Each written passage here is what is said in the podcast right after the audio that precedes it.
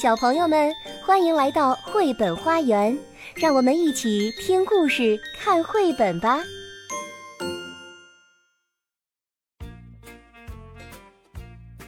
小朋友们好，我是月亮阿姨。今天我们要和大家分享一本非常有意思的绘本，名字叫《母鸡的旅行》。这是一个非常简单的故事，却有着令人着迷的神奇魔力。它的作者和插图都是澳大利亚的安娜沃克，由了了翻译，长江少年儿童出版社出版。在镇上街角的一间小屋里，住着一只叫佩吉的小母鸡。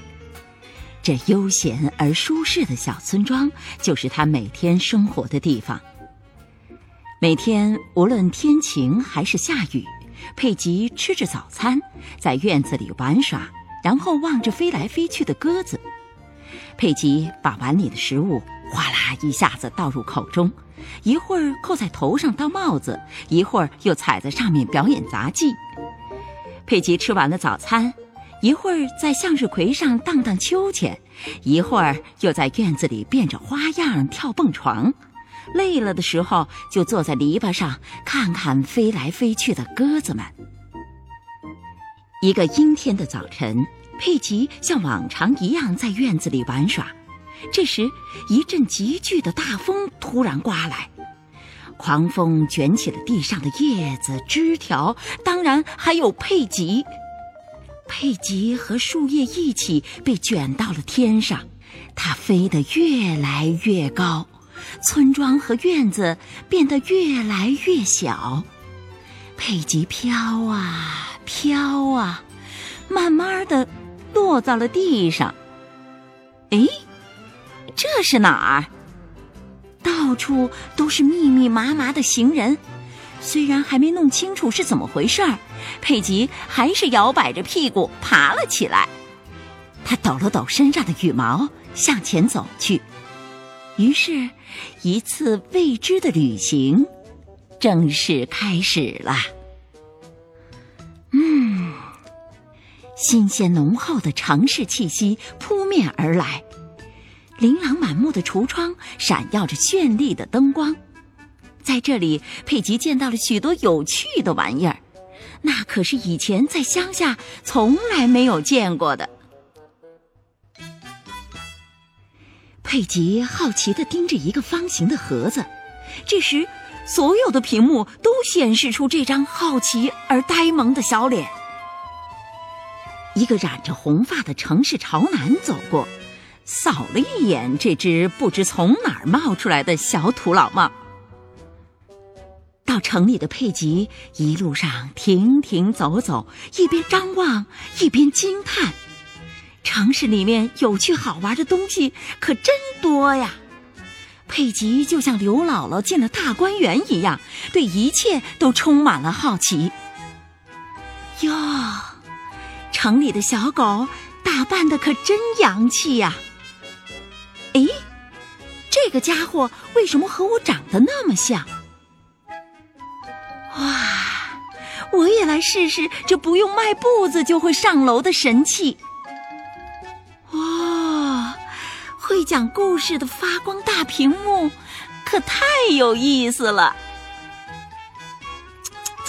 瞧瞧，这双鞋子可真是太赞了！我一定要穿回去给鸽子们秀一下。哇，你看这花色真不错，哇，不知道穿在我身上能不能 hold 得住啊？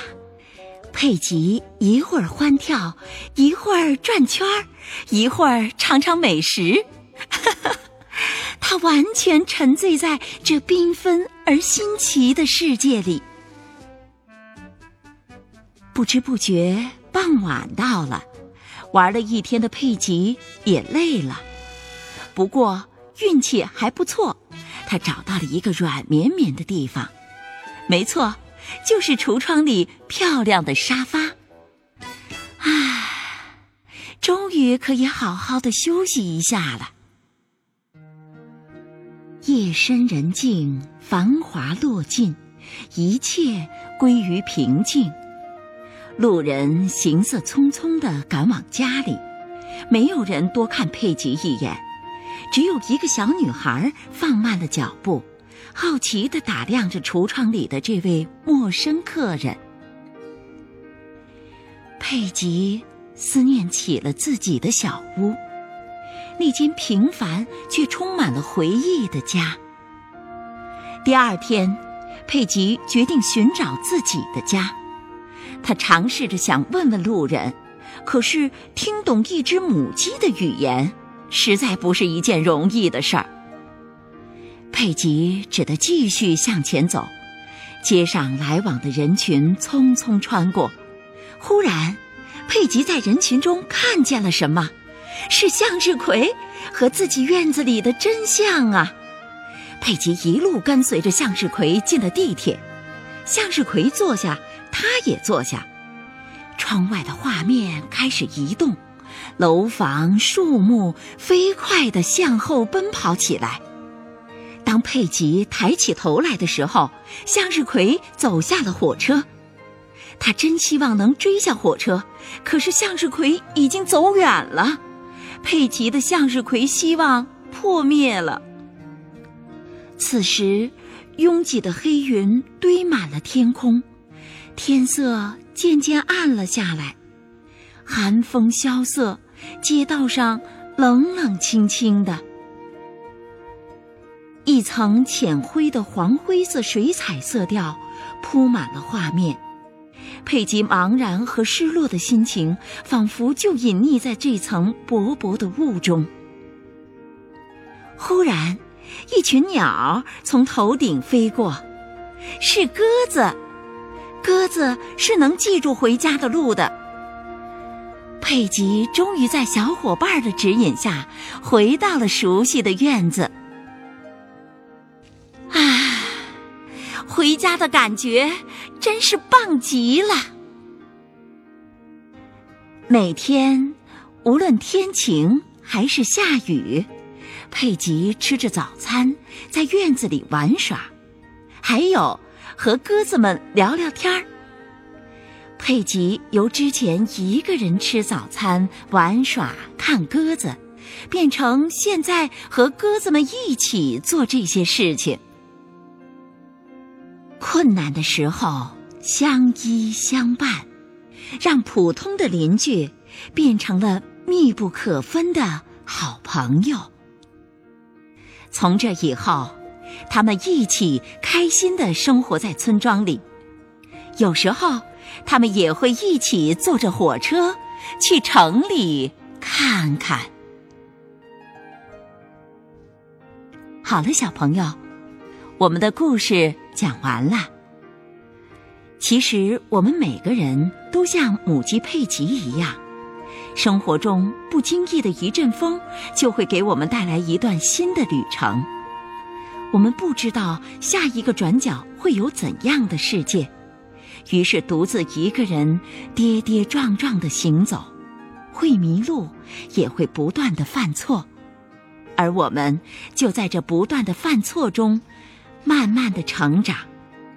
但是在失去的同时，也会得到。我是月亮阿姨，下次我们再见吧。